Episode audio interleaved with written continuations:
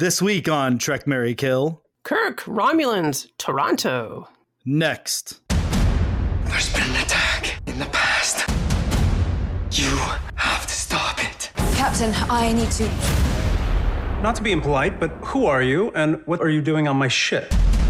So you're telling me that there's an alternate timeline? I think you're supposed to help me. We're on a mission to protect the future of humanity. Whoa, whoa, whoa, whoa! Whoa. That was a person. All right.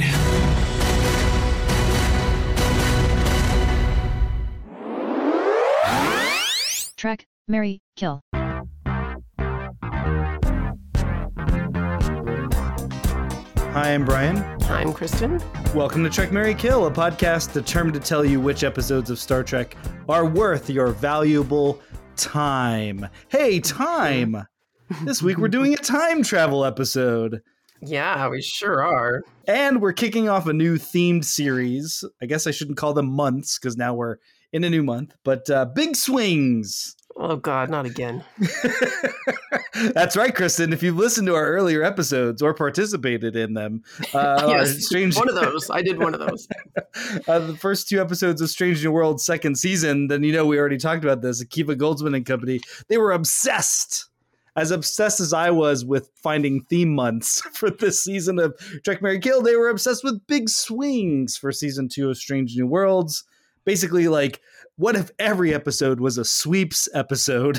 And so big swings, big swings, big swings. Of course, the Star Trek concept is elastic enough to encompass so many big ideas, but it always comes down to execution. So we're going to see if these big idea episodes throughout all the Star Trek shows deliver on the promise of their big swing premises. It's also, I like when they hand off, when they kind of meet the previous theme a little bit.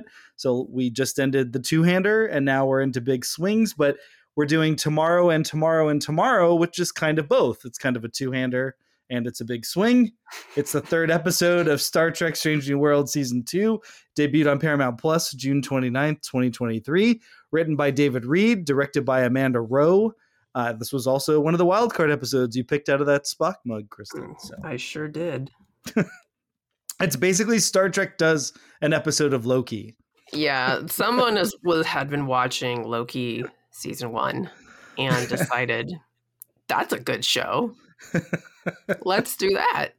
Memory Alpha, though, describes it as La'an travels back in time to 21st century Earth to prevent an attack which will alter humanity's future history and bring her face to face with her own contentious legacy. What Memory Alpha doesn't tell you is that La'an is not as a compelling character as Loki, but... And not nearly as tall as Tom Hiddleston. Not nearly as tall. I couldn't believe what I was seeing on my TV screen watching the Emmys. I'm like, Ke Huy Quan is short, sure, maybe, but that is Tom Hiddleston difference? Yes, is Hiddleston in the Elordi zone? What's going on here? No, so he's about 6'2", 6'3". He's a genuinely tall man. My goodness. And because Chris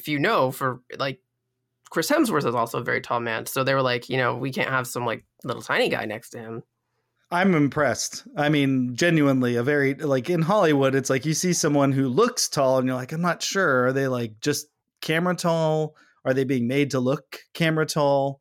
Mm-hmm. Or then sometimes when you see a real actual tall person on screen, it really stands out at you. So it's shocking. When you see them next to a person you thought that was just of average height. That's right. And it's like, that's at least a foot between the two, it looks like. What Memory Alpha did not tell you, though, is that La'an hops back to the past with an alternate reality version of James T. Kirk, played by Paul Wesley, because this is still the part in the production schedule where they had to work around Anson Mount being out for paternity leave. I noticed that. I noticed that right away. So they're like, what if we just wrote him out of the episode and put in Captain Kirk? It sounds like this should have been a Captain Pike episode under normal circumstances, right? This definitely was a La'an focused episode. Well, yeah, but I mean, like, I think they would have preferred to have Captain Pike as played by Anson Mount versus like the third best Captain Kirk. Paul Wesley, by the way, 5'11". according to Google. Yeah. Respectable height. Taller than me. Yeah. Yeah. Taller. Well, you're very tall. Yeah. Actually, people, when I tell people my height, they think I must be shorter because I slouch so much. So I don't have good posture. I am working on it like every day though. I'm doing like special exercises and stuff. It's weird seeing because I'm much older than you, and like just seeing how I can see my shadow is even hunched. You know, I'm taking on the old man. I don't have that yet, but yeah. I'm very tempted to get the seat harness where it just locks me back in my chair. Well, I thought about that, but apparently it's not good because you're supposed to work those muscles, and if you have the harness, then it like does all the work for you. It's like wearing a leg brace or something. All right. Well, life is tough. I'm always hunched because I have a 4-year-old next to me, and I'm always like looking down because he's into some kind of trouble. Well, a lot has happened since we last potted about Strange New Worlds, and when we did our season 1 episodes, it was right before a deluge of award recognitions and such. So just want to run through them real quick in all fairness here. On August 14th, 2022, Strange New Worlds received an award from the Hollywood Critics Association, the Legacy Award. And the Legacy Award from the HCA celebrates a show that has taken a beloved property and, without relying solely on nostalgia, has been able to pay respectful tribute to the past while modernizing it in a fun and meaningful way, delighting original fans and a newer generation of devotees. What a criteria. Yeah. Sounds like it was... Taylor made right just minute. But that was for season 1. For season 2, very recent, Critics' Choice Award, Best Drama Series nominee, Best Supporting Actress in a Drama Series, Celia Rose Gooding for Uhura. Also the 2024 Saturn Awards, Best Science Fiction Television Series, Best Actor in a Television Series, Anson Mount, Best Supporting Actor in a TV Series, Ethan Peck, Best Supporting Actress in a TV Series, 2, Jess Bush and Celia Rose Gooding.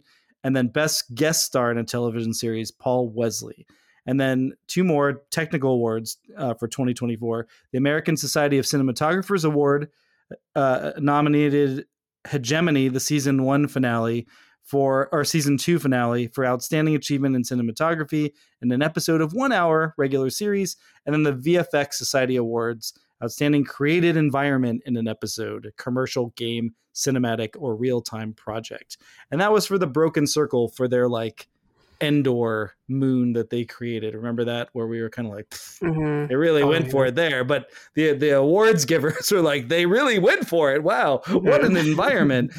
So there's that. So it's a popular show. It's garnered some acclaim. And its episodes, just like the one we're about to talk about, that really helped. It's kind of their take on City on the Edge of Forever, but, you know, cool version because they wear leather jackets. And the title comes from William Shakespeare's Macbeth, Act 5, Scene 5. I'm not a Shakespearean trained actor, but tomorrow and tomorrow and tomorrow creeps in this petty pace from day to day to the last syllable of recorded time. And all our yesterdays have lighted fools the way to dusty death. Out, out, brief candle. Life's but a walking shadow, a poor player that struts and frets his hour upon the stage and then is heard no more. It is a tale told by an idiot, full of sound and fury, signifying nothing. We probably could have gotten Tom Hiddleston to do it.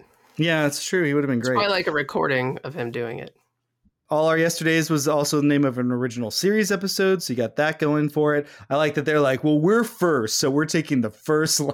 Mm-hmm. But also, I like that it ends with like a cry for help from a TV writer. It's a tale told by an idiot, full of sound and fury, signifying nothing. That's great. I just like that. Anyway.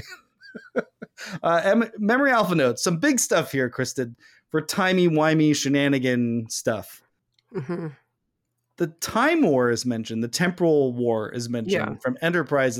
It's pitched as a temporal cold war, but here Sarah, the Romulan-looking human, or the human-looking Romulan, she's telling like, no, there's a war going on out there, and it caused all this temporal shenanigan stuff has caused the beginning of the eugenics war mentioned in Space Seed. You know, when Khan appears, it moved it from the mid 1990s. To basically today. And Aaron Watke, who's the executive producer of Star Trek Prodigy, he previously offered a similar explanation, saying that the ripples of the Temporal Cold War shifted the prime timeline in Enterprise, just affirming that Enterprise is the only canon show now because it's the focal point of like a temporal Cold War front. And so it's like, that's weird. But also it kind of gives them, I don't know, some freedom to say like, hey, we're playing with new rules here because of this or that, using previously established rules. So this is a big episode for like the real deep lore nerds like me, where it's like, well, create some possibilities. You don't know. Any specific thoughts, any notes or trivia you wanted to mention? So my husband wanted to float his theory that he believes the Carol Kane character is the same character from Unbreakable Kimmy Schmidt. Okay. Who I believe some people said that's her taxi character evolved as well. So could all be connected. Because her character in this lives for a very, very long time. That's true. Just putting it out there. Strange New Worlds and Unbreakable Kimmy Schmidt take place in the same universe. Something to keep an eye on later on this season. So just run through some production notes. Paul Wesley was appreciative of the choice to have the episode be set in Toronto, saying, oftentimes you're filming in Toronto and they're like, we're going to pretend it's New York City. Well, they actually land in Toronto, which is awesome. And then, of course, showrunner Akiva Goldsman is able to give us the whole thing, the whole backstory.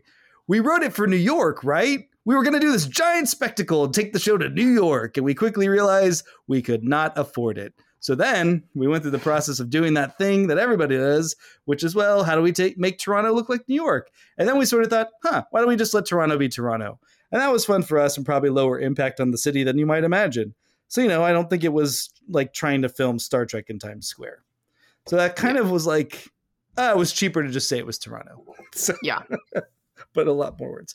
The filming of the car chase was accomplished using AR walls and a stationary car. And Wesley and Christina Chong La'an, they recalled experiencing motion sickness due to the disorienting effect of the technology. And I thought that was interesting. This is the first time I've ever heard of like that parallax issue happening when you're doing. Well, have you been on the Harry Potter ride at Universal Studios?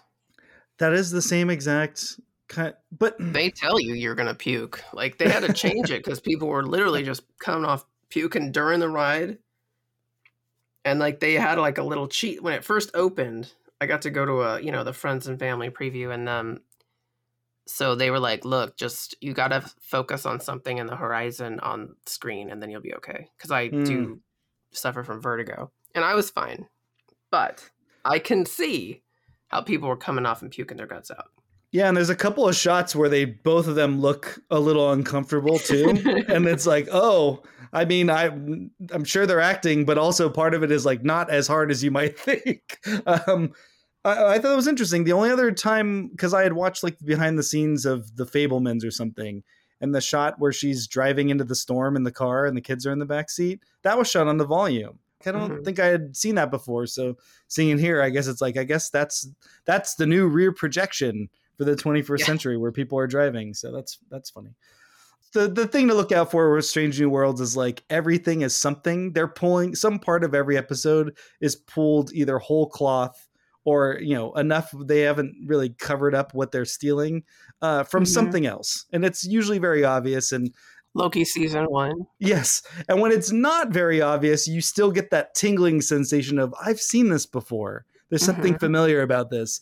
In this case, though, they did that thing that they did in Discovery in the early episodes where they would pull from like the novels. And they would basically say, haha, we're showing how clever we are by showing novels from like the 70s and 80s. We're taking elements from those and incorporating them here. One of those times, this episode does that. 1985, a novel called The Killing Time features the Romulans attempting to prevent the existence of the Federation by means of temporal sabotage. The Romulans dispatch android agents to assassinate humans who are crucial to the founding of the Federation. And then when that's discovered, Spock and Kirk travel back in time to protect history. And obviously it's not the same Spock and Kirk because they're in different realities. Just like in this one, it's a different Kirk. So there's that. That's a pretty big pull. Like that's a pretty big import, changing mediums of a story. But also And I'm so sorry to everyone listening, especially you, Kristen, because I care about you deeply. I'm so sorry to invoke Star Trek Picard Season 2. Well, we've killed all 10 episodes, but this is that season in miniature, this episode. It features an alternate reality from which they then have to travel backwards in time to fix the fork in the road that leads to the alternate reality they just came from. That's the setup for season 2, basically, for Picard. And it right down to a secret lab that has a child in there that has is the key to the future. And also, and actually tied to Project Khan. At the end, we see Soong in Star Trek Picard Season 2 pull out a file for the Khan project, or Project Khan. And here, La'an is faced with, given the option of killing baby Hitler, basically, even though she's descended from baby Hitler. I mentioned that one. And so that's Season 2 Picard. And then there's and this is what was my starting point to really compare the two, the episode to the season, was the car chase in this episode is bad. I was gonna just say boring. The music cue is actually pretty. It makes it kind of good, but it's not as bad as the car chase that's in Star Trek Picard Season 2, which was tremendously awful, and also unfortunately directed by Leia Thompson, whom I love from Back to the Future, obviously. Mm-hmm. But anyway, another time travel thing. Exactly. Well, so about taking from things, I went to art school, and I had a teacher in art school who said that there are no new ideas, you just got to get over that. And there's just reinterpretations and different ways to express those ideas. So that stuff doesn't really bother me unless it's like a clear ripoff that did it so poorly that it's like insulting. That's the tingle. That's the itch, the burning sensation is like, this just happened. Somebody just did this. And they're being like, well, we'll just do that. Cause not everybody watches everything. It's like, but it just happened. That's the other thing. I think when that comment is made, the spirit of that is like, sure, people are, there's a reference to the Scarlet Letter in this one. It's like people are still doing Scarlet Letter stories today. I like that Kirk pretends like Nathaniel Hawthorne didn't exist in his time. Right. No, really fussy. I don't know what you're talking. Nope. Anyway, tomorrow. Let's get into the grades, shall we? Okay, shall we? Yes. Great scenes. You know what? Kirk and the revolving door gets me every time I see it in a movie or TV show. A fish out of water doesn't know how a revolving door works, and he gets stuck in it. He's from space. He's from space. Never seen a Three Stooges movie. Never seen a film. Never seen a television show. And revolving doors, they are tricky. Yes. Because a lot of times, too many people try to get into one of the sections and doesn't work well. They're really just for like two at a time. It depends. I've been to some that were actually one and I got stuck. Mm. Yeah. I mean, I was like a kid though, so don't judge me too harshly. What do you do when you get stuck? You just die? No, they have to come and like get like whatever thing is obstructing the door out of the way. Oh. It was like a sweater or something, or piece of clothing, someone's clothing. It was not good. Sounds. I already got a little claustrophobic listening to that. So. Yeah, don't do it. Any other great scenes? I liked when La'an and Kirk go to put on some, contemporary human clothes, and they pick the same exact outfit. Very, very funny, because. Again, if you've been watching the newer Star Trek shows, it's like black leather. It's just like, it's their default. Like, I'm going to blend in, and it's like, you two dorks are dressed the same way. Why did they have to change all their clothes at all? The issue was get a coat because they were cold. Yeah. You didn't have to just put it on a giant parka, and they're fine. But, anyway. We had to blend in. In my mind, there was really just one really great dramatic scene. There was interesting stuff throughout the episode. But to me, this is kind of when the part of the episode that really stood out as like being, where's this going? This seems kind of interesting, and it's really off, it's off the format, and it's like, they're trying something, and I'm kind of vibing with it. I like it. And then after this scene, it just falls into like normal stuff that we've seen 1,000 times. But up until this point, they're in the hotel room, and it's the morning after La'an made him sleep on the couch for some reason. We'll get into that later for sure. Yeah, we're going to get into that later. And so they're in this enormous hotel room, which he won with his chess money. And I have questions about that that we're going to get into later. Yeah. I'm talking about here because it doesn't actually, where I put it under most of its time quality, but it doesn't really matter. So he goes, he's like, oh, how are we going to, we have to have money to pay for things here on Earth. And so he like hustles people at park chess. Okay. And wins what I appeared to amount to maybe $20 American.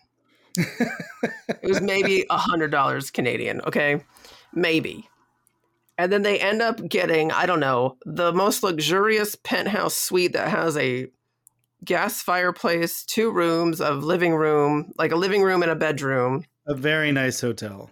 A very, very nice hotel room. These are people, these are spendthrifts. Like that was a cheap, you couldn't get a quality inn. You couldn't go to La Quinta Inn. You couldn't go to La Quinta Inn. And they didn't have a phone to like look at Hotel Tonight to even get like a deal the day of. Like, that was like, not a promo for Hotel Tonight, but okay. Yeah. I've never heard of that. It's an app and they find you hotel deals by the hour or no, basically like, are there any 5-star hotels nearby that, tonight they have an extra room that they would rather give away at a discount than charge full price for. It's that kind of thing. So, okay. Well,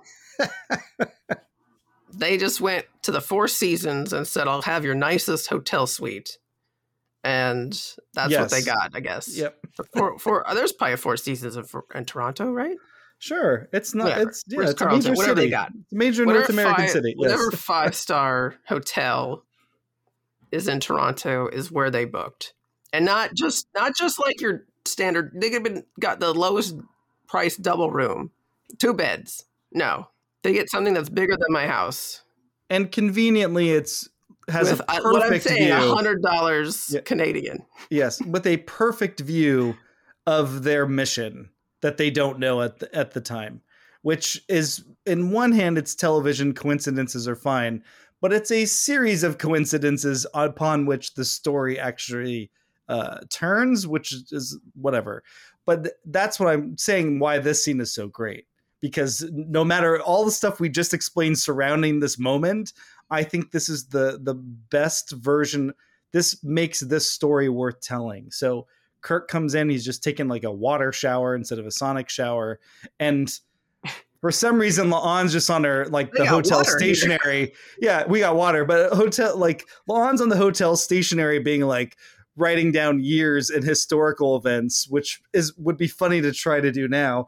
And it's like, why don't they like use a computer and look I don't know. Anyway, but a hotel like this would give you a free in-house laptop, or there's a business center with internet access where you don't have to remember. What did I remember from the 21st century? What happens now? And Kirk later on learns how to use the internet anyway. By the way, there is a Hampton Inn and Suites in Toronto for $139 a night. So they could have just stayed there. Yeah. Saved themselves some money. Oh, and there is both a Ritz-Carlton and a Four Seasons. Yeah. And the starting rate at the Four Seasons is $500 a night. Yeah. No, I understand. I know what... Yeah, I get that is... at least a $500 a night room, probably more. Maybe the Four Seasons still exists in the future. So like that's a hotel name I could trust. I haven't heard of Motel 6. What if one of the guys he hustled at the park was like the manager at that hotel, and he's like, I don't have any money, but I can give you a hotel. Yeah, right. And then. Like deal. So in that scene. La'an saying like we've got to remember history because there's and Kirk is saying like, listen, I know what's going on here. It's a fork in the road moment, And what we're trying to do is fix your future, which erases my future, which is my entire life.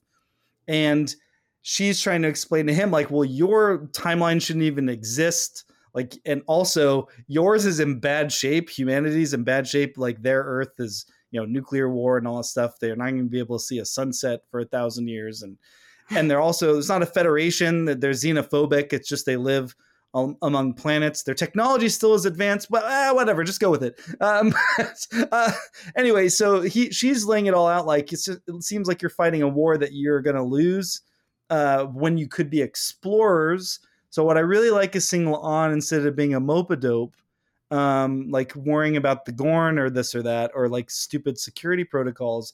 She's like actually embodying the Star Trek spirit here, saying like, there is an entirely better universe that isn't possible, and all we have to do is figure this out. And then, but the real thing is, because that's the intellectual appeal to him, but the emotional appeal, the one that lands, is when she's like, when she mentions Sam, and he's like, Sam's alive. And so him just suddenly realizing that that better things are possible. It just opens his mind. I think it's a very strong scene that, despite all the stuff you just said before about how did this happen? How did they get this hotel? All this other stuff. And then it's still a great scene, even though they undercut that moment with the bridge exploding. They don't give it one extra beat to land, to let it settle. They don't give them a line or something to say of like, well, that changes something and we can go with them. Instead, it's like, can't get too emotional. Got to jump right into the action. But it's still, it works. It like gives the episode a core, gives it a center. Because yeah, this is not a real, this is, no matter what people think about Paul Wesley, about is he the real Captain Kirk or not, like this legitimately is not the real Captain Kirk. So how do you justify this character even being in this story that's ostensibly about La'an? And I think this does it, and it's a way that connects them in a really nice way. So I props that scene. It works despite all the questions surrounding it. All right, yeah. Best Trek tropes. All right, so I don't remember the name of Carol Kane's character because I have like auditory processing issues. Okay. She's stealing artifacts like the British Museum. And we've seen this in a recent episode of Star Trek. And you know what? She has reason. She's like, you know, I'm the only one who's going to take care of this stuff. And it's like artwork from the Louvre and stuff. And she's right. She took care of it for thousands of years. I mean, the French just let the Nazis have it. You know, I've got time travel. I think the time travel is fine here. I was always. How many times did they come back to the present day? This is like the fifth time. I mean, I guess sixth time if you think about Deep Space Nine. It doesn't happen a lot. Star Trek 4. Yes, Star Trek 4, which I think obviously did it much better, but.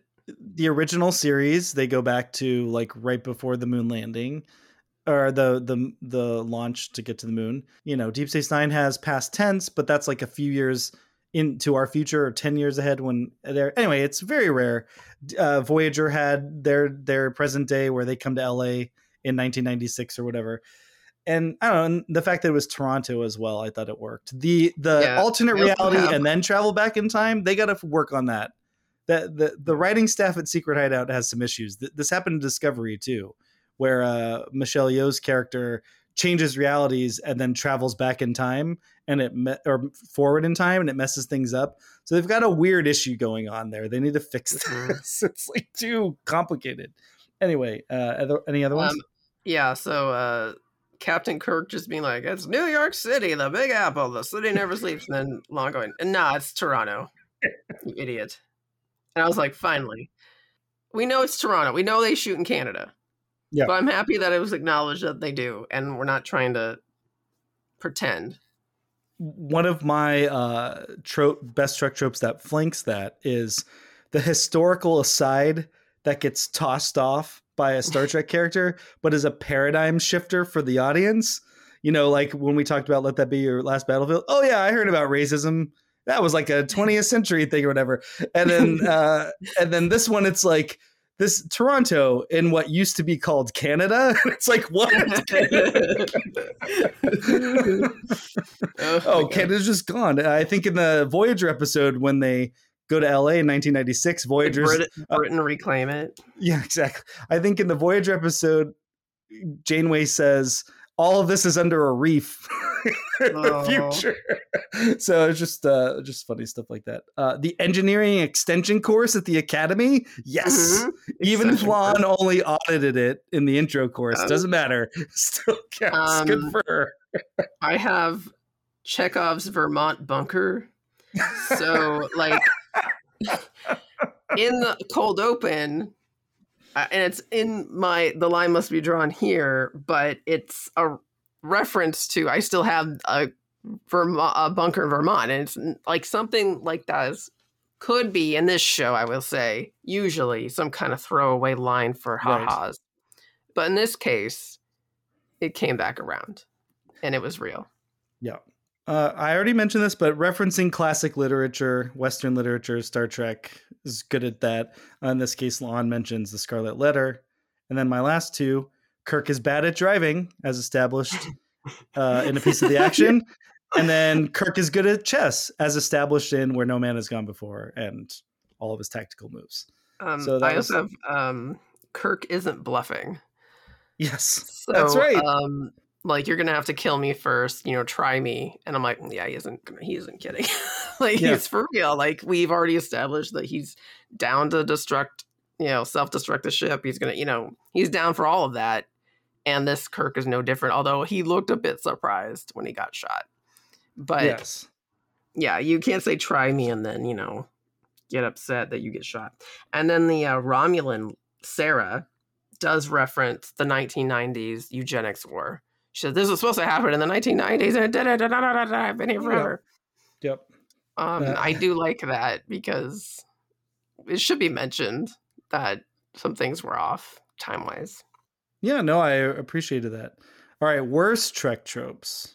It's kind of strange for me that La'an, who has not actually met Kirk before this, instantly trusts him with this story upon first meeting. I mean, this is why I'm just for this crazy lady in the brig, right? We wouldn't have a show if we did like most shows where they recap the episode and go scene by scene, because you would just be hanging up the call when I'm like, I don't understand why they did it this way, because yes, yeah.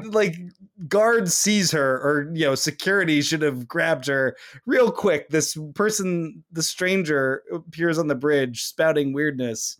That whole setup, it was very sweaty. And then they two children arguing over the device to go back in time. It would work much better with, say, Spock or even Captain Pike or someone else she had met before, or one of the other Kirks. I think it just points to most of its times, which is just what are they going for here with La'an, particularly in this episode. And I think that points to that, because there's references to we were supposed to do this. And I'm I don't understand what's going on here.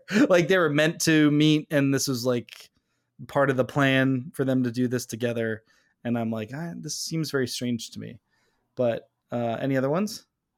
We've already talked about it, but we don't have much money, but we've booked a presidential suite at the Four Seasons. I did look it up. They have a 1-bedroom suite that has a, pull-out couch, no fireplace at the Four Seasons. It's $2,500 a night. Yeah, that is what February. That hotel room looked like. Yeah, that's kind of closer to what that room looked like. And especially with the view, looked pretty great. I have some Strange New Worlds specific ones. I've mentioned this in the first two episodes we've done for season 2. Everyone, just keep tabs on this. Spock is a punchline. And here he is. Spock is a punchline in the opening bit where La'an is going around doing her security checks. And there's been a noise complaint. He's practicing his Vulcan lute too loud. And, that's it. There's our Spock appearance. He shows up in the alternate reality. And in that one, Kirk's being I'm going to watch you die now because I'm not going to help you. Spock's hey, we're dying here. And he's well. And that's kind of it. So Spock is a joke, is one of them. Yeah, and La'an feels no, she's not compelled to intervene in that at all. No. Also, it seems when that's in that sequence, she's I don't know what's going on here, but I'm not going to say anything. But then in the noise complaint scene, doesn't it kind of seem like she's lying and she's the one making the complaint? Yes. She just doesn't want to say. Yes. So it was. So there's that logs, another Strange New Worlds one, logs talking about characters being either bored or alienated with being in Star Trek. Yeah. Like it's like a burden for them. Like it's just like they're going through the motions or like, oh, I'm not friends with people because I have to be the stern person. And I don't even like the argument she's breaking up where the transporter twink and the other guy is accusing them of like beaming stuff out of their wallets or out of their pockets. Like, yo, you stole my wallet in the transporter. I'm like, okay. But also just like the idea of like, why are none of these characters ever happy to be doing what they're doing? They're just expecting us to be watching and being happy to be watching. But if I'm watching someone be miserable, it's still a job, right? Star Trek is, but it's a TV show. But if I've had a long day and I'm like, whatever, it's my job. And I go and I watch TV and it's like, this is the future. And like, guess what? The future's no different, Buster. Like, that's depressing. That's upsetting. That's kind of frustrating, actually. It also clouds what the episode's about. Like, we just don't get into what it's about. It's like La'an is feeling alienated for a very specific reason, so the security thing is kind of like beside the point anyway. And then the last one for Strange New Worlds, because I do have more, is the mustache twirling bad guy. So Sarah's like you know, she's teeter-tottering, and I have some more thoughts on that character later. But then once she's got the gun on them, she's like, ooh, like she really does do like a full-on mustache twirling villain, the way she delivers her lines and all that stuff. And it's enough to wonder, like, that's what they want. So that's what they tell the actors to do, because it's happened enough across all the shows to be like, okay, this is a house style for when someone's a bad guy, they're unambiguously a bad guy. So I don't know. It's just a little... It's a bad enough trope because it never elevates the characters when it happens. It always makes them worse. So anyway, any other worst Trek tropes? I know. Letting the rules slide just because it's a main character. So like she tells Pike at the end, you know, the Louvre is looking for this artwork. You know what I mean? Like, and it's like, we can let it slide because she's a main character, but like, it's like, they don't report anything. Oh, Una's lied about all this stuff. Well, we won't mention it. You know well, I mean, they got away with it so far. That's true. You What's know what? The Fair point. Do? Fair point. Maybe we should move it to possession the best. Or defense of the law or something. I don't know. I also agree about her statute of limitations thing. I'm like, all right, come on. So, yeah. And then the worst trick trope for me is another one is Department of Temporal Investigations. So that's how La'an gets the mission at the beginning. Yeah, the time variance authority was already taken. Well, the Temporal Investigations was established in Deep Space Nine, and they were presented almost exactly the same. They were not impressed by their jobs of investigating temporal incursions and all that. But this one, they're a little more magical.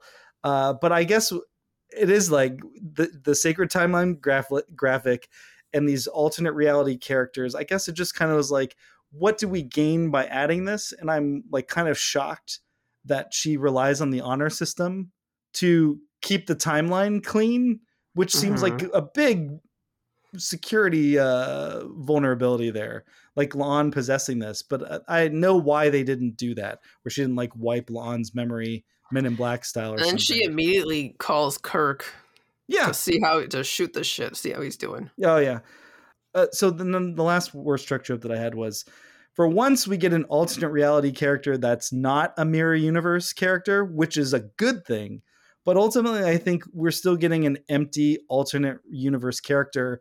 And probably not as bad of a way as, oh, mirror universe, they're automatically just evil, which is what they've been dumbed down to.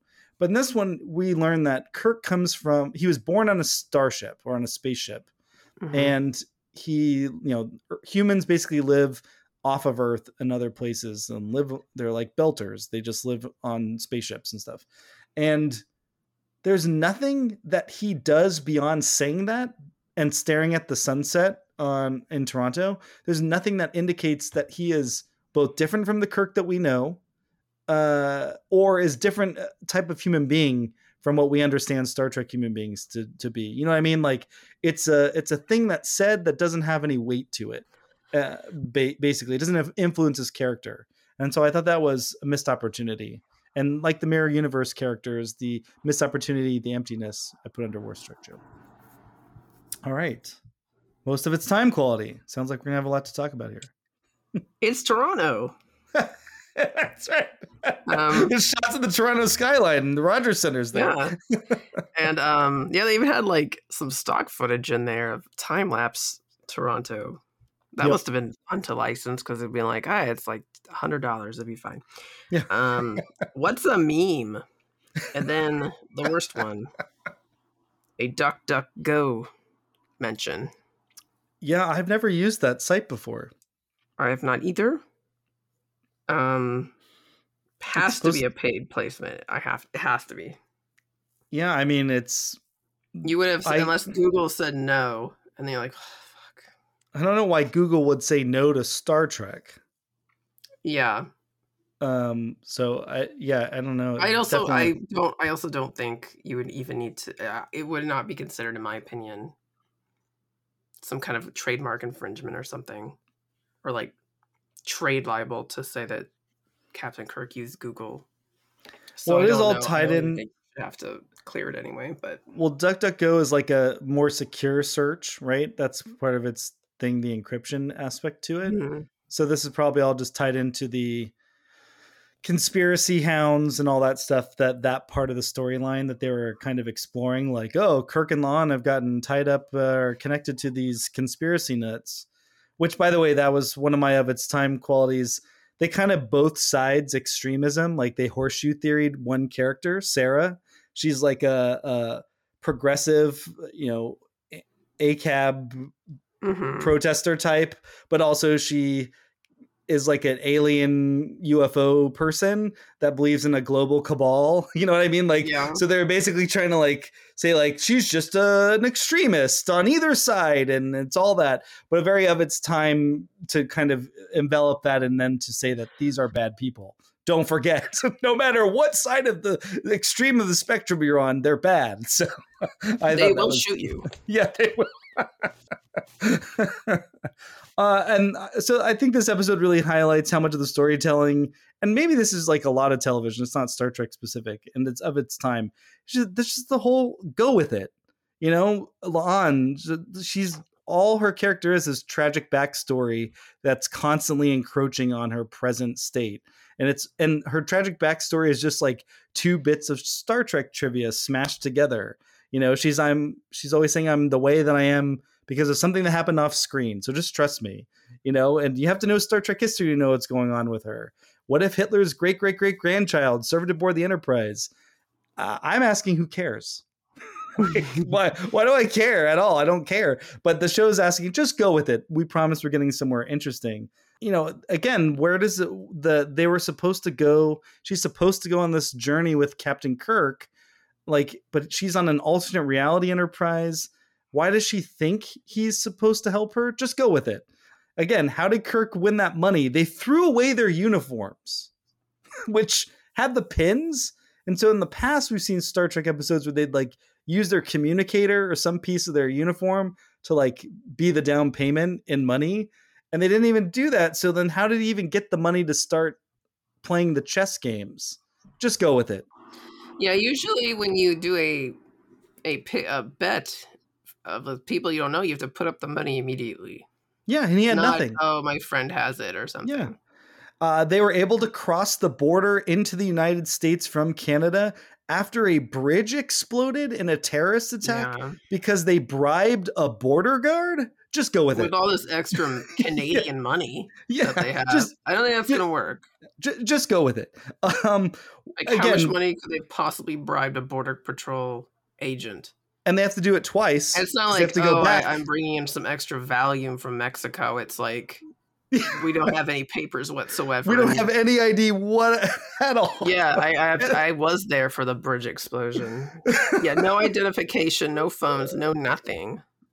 And then they have to go back into Canada, don't forget, to finish their mission. Yeah, I don't care who's going in. Usually. Yeah, okay. And then, again, temporal investigations with the honor system, and it's just go with it. But here's the reason why. It's because I think they wrote themselves into a point where they're like, ah, shit, she can't have her memory erased because this entire episode has been a journey for La'an to realize that it's possible for someone to see her for who she really is. And so you can't lose that realization. Otherwise the character loses that growth. So you just have to go with it. And then Sarah says she's been stuck in the past for 30 years, but then she also says that she's still not quite used to the surgically altered ears yet. Yeah. She says the yet first. And then she says the 30 years, which makes it seem like when she says yet, like it's pretty recent. She also doesn't look very old. And I understand that even if she's a Romulan and Vulcans and Romulans age a little bit differently, she's on Earth gravity. Mm-hmm. It's like, why would they send their agents back like in a Terminator situation where they've got nothing, like no technology that could help them? Yeah, just a illegally obtained pistol. You're right. So just go with automatic it. Yeah. Gun. Again, just go with it. And then tying back into La'an's journey, why is she crying at the end? Because by a complete cosmic fluke, Kirk didn't know her for who she was by a cosmic fluke. That's really the thing of it. He didn't know that who Khan was. And so for her, that was enough to unburden her from the augment monster. But he never sees her for who she is because she stays closed off the entire time. We don't learn anything new about her. He doesn't bring out any side of her. He has to force her to eat. You know, it's the whole improv thing of yes and. She's no all the time. Like, there's nothing to it. So it's a weird thing at the end that we're supposed to arrive at. So the idea of like someone seeing you for who you really are is like the most of its time, but it's really bizarre because like, am I missing something? She's crying because she's sad at the end, right? Mm-hmm. I'm not reading that wrong. I don't know. But that's what it looks like. It looks like she's crying in bed about a boy at the end of the episode. Oh, I don't think it's about a boy. I think it's just like she went through some shit and she can't tell anybody about it. But what did she go through? What I guess so. Again, so for the most of its time, I'm like, there's the obvious answer is like she's sad because she can't talk about it, and she went through something, and she just wants to be able to talk to him about it. I guess maybe that's. I mean, I think also like she had the chance to kill a genocidal maniac, and she couldn't do it because it would have messed up the timeline. That's tied into her story. That's like therapy speak, intruding on television writing. You can't get rid of that past. Yes. And that makes her who she is today. And she doesn't want to change who she is today. And then she realizes, well, then I have to let go of trying to change a past I can't change. So it's like this weird, but it's again, I think it's tried changing her last name.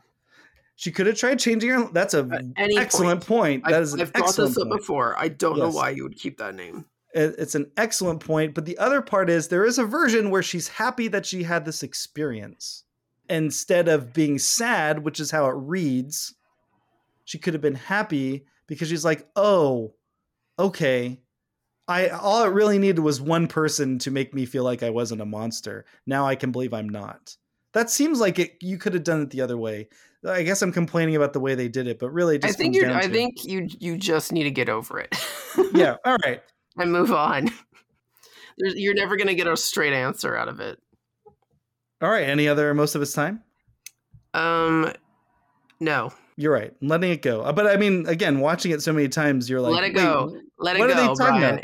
Stop. Stop. You're right, Kristen. Now it's time for the line must be drawn here. Great lines. Okay. I still have a bunker in Vermont where I used to live in case this whole no money socialist utopia thing turns out to be a fad. You said that line 5 times faster than she delivered. I did. I can't do it that slow. And I also have, when Kirk is talking about doing time in prison, I can also make plomeek soup in the toilet. Waka waka. Yeah. You know, as someone who is in a Denobio in prison with the Vulcan, he sure did give Spock a nothing. A real, yeah. Cast off. Any other great lines? Yeah. You come from a long line of axe murderers? Oh no, we never use an axe. We never use axes. But said like deadpan. Like, oh, good delivery. No, not funny. Good. Yeah. That's a good no, we wouldn't use axes, obviously. Yeah. That's a great wavelength for La'an to be on for jokes. She's good in that regard. La'an, it's Toronto, the biggest city in what used to be called Canada. You know, maple leaves, politeness, poutine. I liked her saying the whole "My Earth still has sunsets." You're a soldier fighting a war. It seems like you've already lost when you could be an explorer. You know me; I'm a sucker for those sentimental Star Trek lines. And that was one of them. Yeah. The Anton Cariden Award for best performance. This is tough. I didn't put anything. I don't know. I don't know. I landed on this after the 5th rewatch, so 6 times I've watched this episode. Oh, Jesus, why? I want because I when the ones that I have, like, if I go on these rants, it's because I'm like, wait, am I just being an old person who doesn't like new things? Or so I'm like trying to push through. You watch something 6 times and you still haven't made heads or tails out of certain aspects. Yes. That I'm an old person who just doesn't like new things. And it's just that it's new that I don't like it. Yeah. Okay. I see stuff that's made contemporaneously with this and I like it. So it can't be that. Like what? I just saw that movie Godzilla -1. And that was, I'm not exaggerating, one of the probably 3 best movies I saw last in 2023. That was really amazing. And I've never seen a Godzilla movie in my life. Yeah, well, so it's new to you completely. Like, so anything that's like a rehashing of something you haven't seen, like you've already seen, or like a reboot or a continuation of something you already like, you don't like it that much. You just set me up here.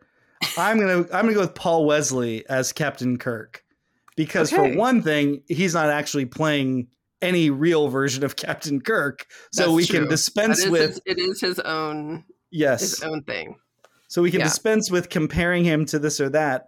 There were moments though where I could kind of like there were moments where the writing was like I could hear Shatner delivering this differently, but also at the same time him channeling some of that spirit. So I appreciated that. I am after this episode even more firmly in like, why are they doing this? Leave Kirk alone. That's why I think it was ideally it would have been Pike. So here's my thought about Paul Wesley Shatner versus Kirk. I will say just Shatner, because he's the third worst or best or third best Kirk doesn't mean he's horrible. It's just that it's hard to cast that. Chris Pine is like a good capturing the spirit of Shatner. And Paul Wesley is much closer to like an Elvis impersonator version of Shatner. And that's a bummer because that's very insulting. And I'm sorry, but that's the case. But I focused in on him and I watched his performance, and it comes down to this. Shatner's face and his energy. He's very visceral and carnal and like very like he's very raw.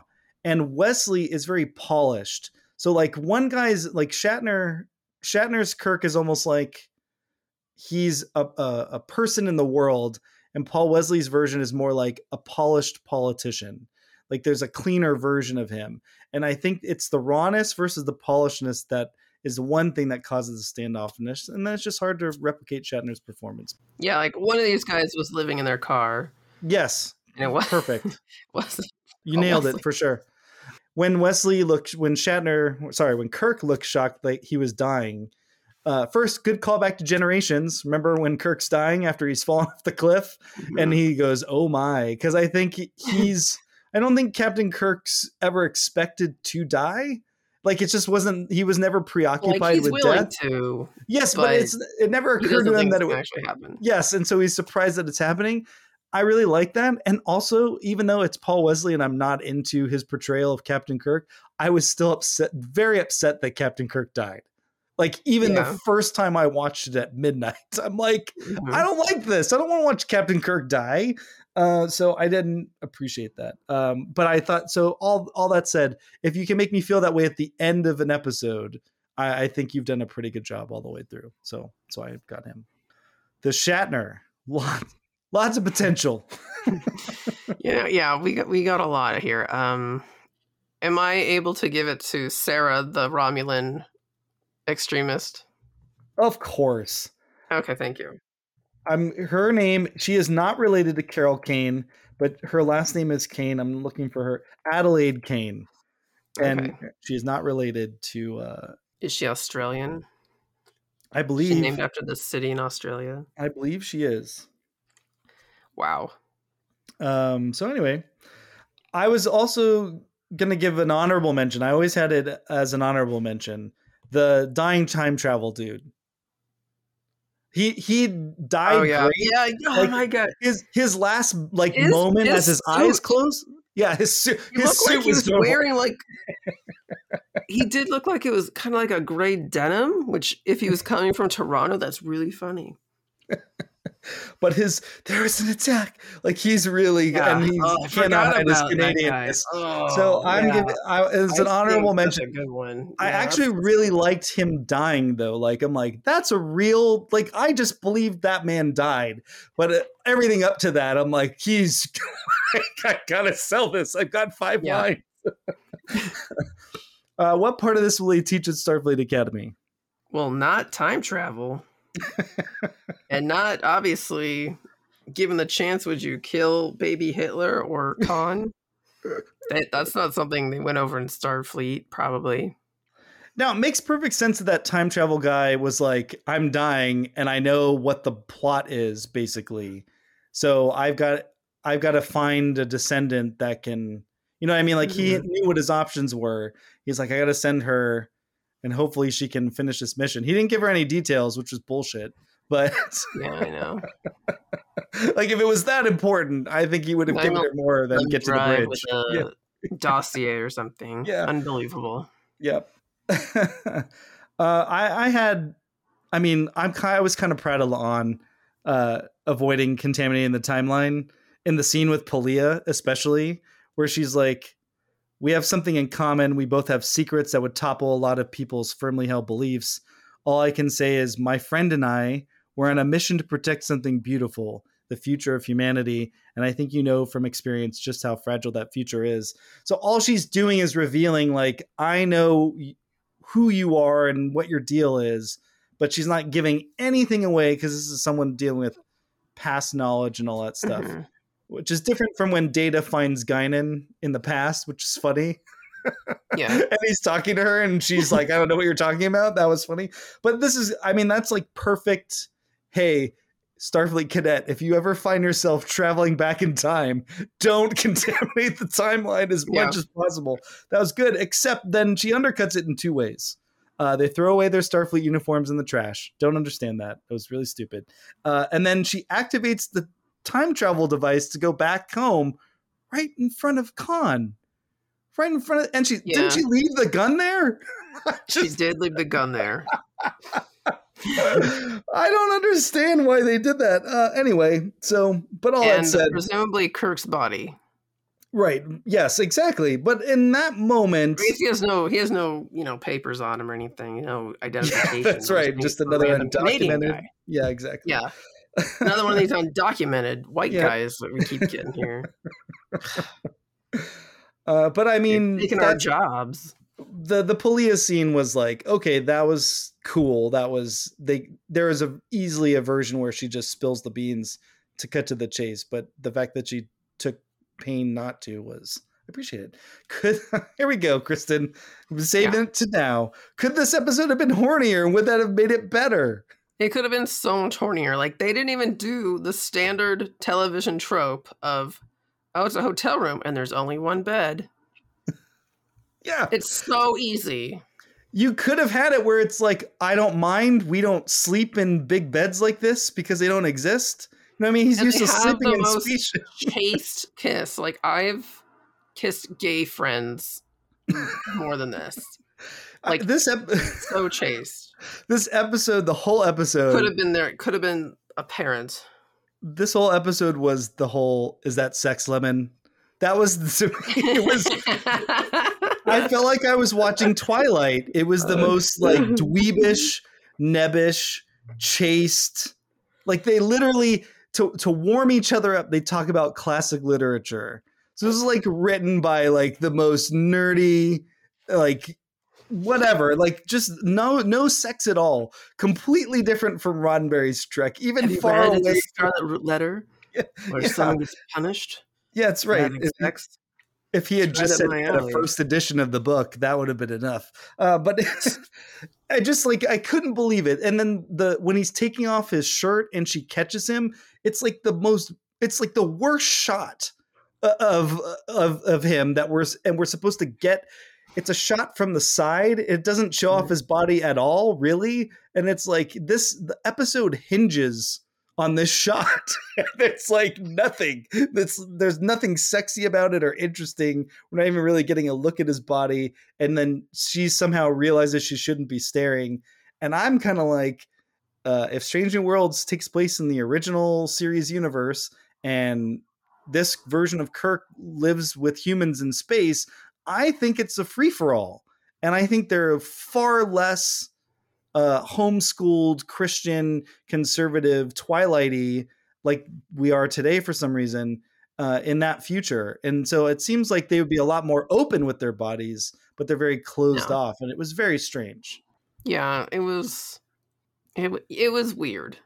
I mean, especially the hotel thing. Yeah. Why does he sleep on the, like, so I guess the thing is like, it's just Four polite. Seasons couldn't bring up a rollaway bed.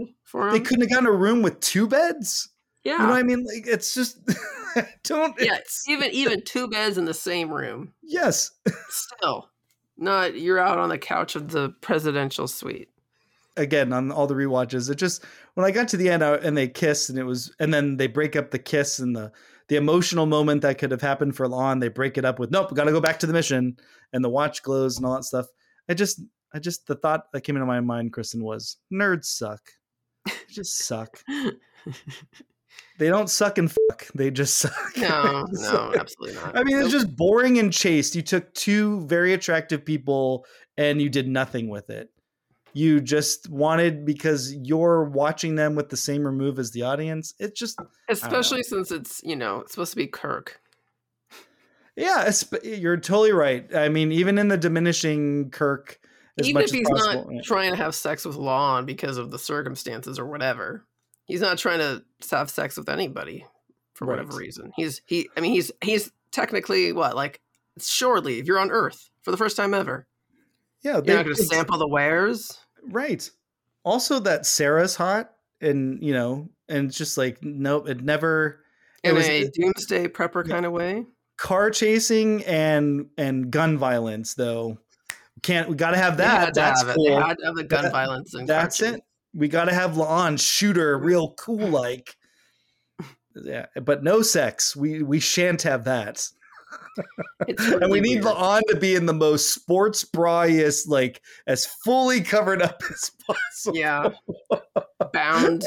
And Kirk goes to bed fully clothed. Wait, is he fully clothed? I can't remember now. I don't remember, but like I don't. He comes out of the shower fully dressed, like there's not even there. He's like, not even a towel. Like their youth pastor would be very pleased with the way that things shook out. Oh my god! So this episode could have been a lot hornier, and I think it would have made it better. To be perfectly honest, yeah, it's like. So unhorny that it's unbelievable in a way. Yeah, it's part of the second half of the episode detraction when it does just spin into running around doing it. Again, it's insane that they crossed the border, no issues. It's insane. It's insane. Just to put another point of that, Pelia could have lived anywhere and they chose from, they were like temporal investigations will let her have her memories so that our character can have an emotional moment. But crossing the border after a terrorist attack, who cares? It's just like, yeah. I don't know. All right. Trek, marry, or kill tomorrow and tomorrow and tomorrow. So despite all this, I actually found it to be a fairly entertaining episode of Strange New Worlds. So I am going to give it a trek. I also give it a trek. And like I said, I think I was into the first half more than the second half, but I thought it was I liked the attempt. It's a big swing that I appreciated given the one circumstance that necessitated it, that being the unavailability of Anson Mount. Yeah. Yeah, unfortunately. I didn't totally buy why they were doing the story, like for what purpose it served La'an, but again, a big swing that it was like, oh, I admire. And again, I really do think that great scene was like, there is an even better episode that could have come out of this, but the fact that it's even here at all, it's good enough. It's a solid episode. Next week, we're going to look at another big swing, but not from Strange New Worlds. We're going to look at Course Oblivion from Star Trek Voyager, and I'll be joined by Joshua Pruitt. He joined us back when we did some Star Trek Picards, Season 3s. Don't forget, there's an ongoing poll question with our animated spotlight for February. Help break the ties for our Lower Decks episodes, Temporal Edict and Moist Vessel. Katie Hampton and I, we split our votes for both of them. It's never happened before. So the consequence of doing two episodes. A double split. That's right. A double split. So are they Treks or Marys? You got to vote to find out. Kristen, enjoy your hiatus. Thank you. You will be missed. I'll be working, but thank you. Yes. I mean, enjoy your hiatus from me not getting over Star Trek. That was... Yeah. That's the big thing. So until next week, TMK out. Bye.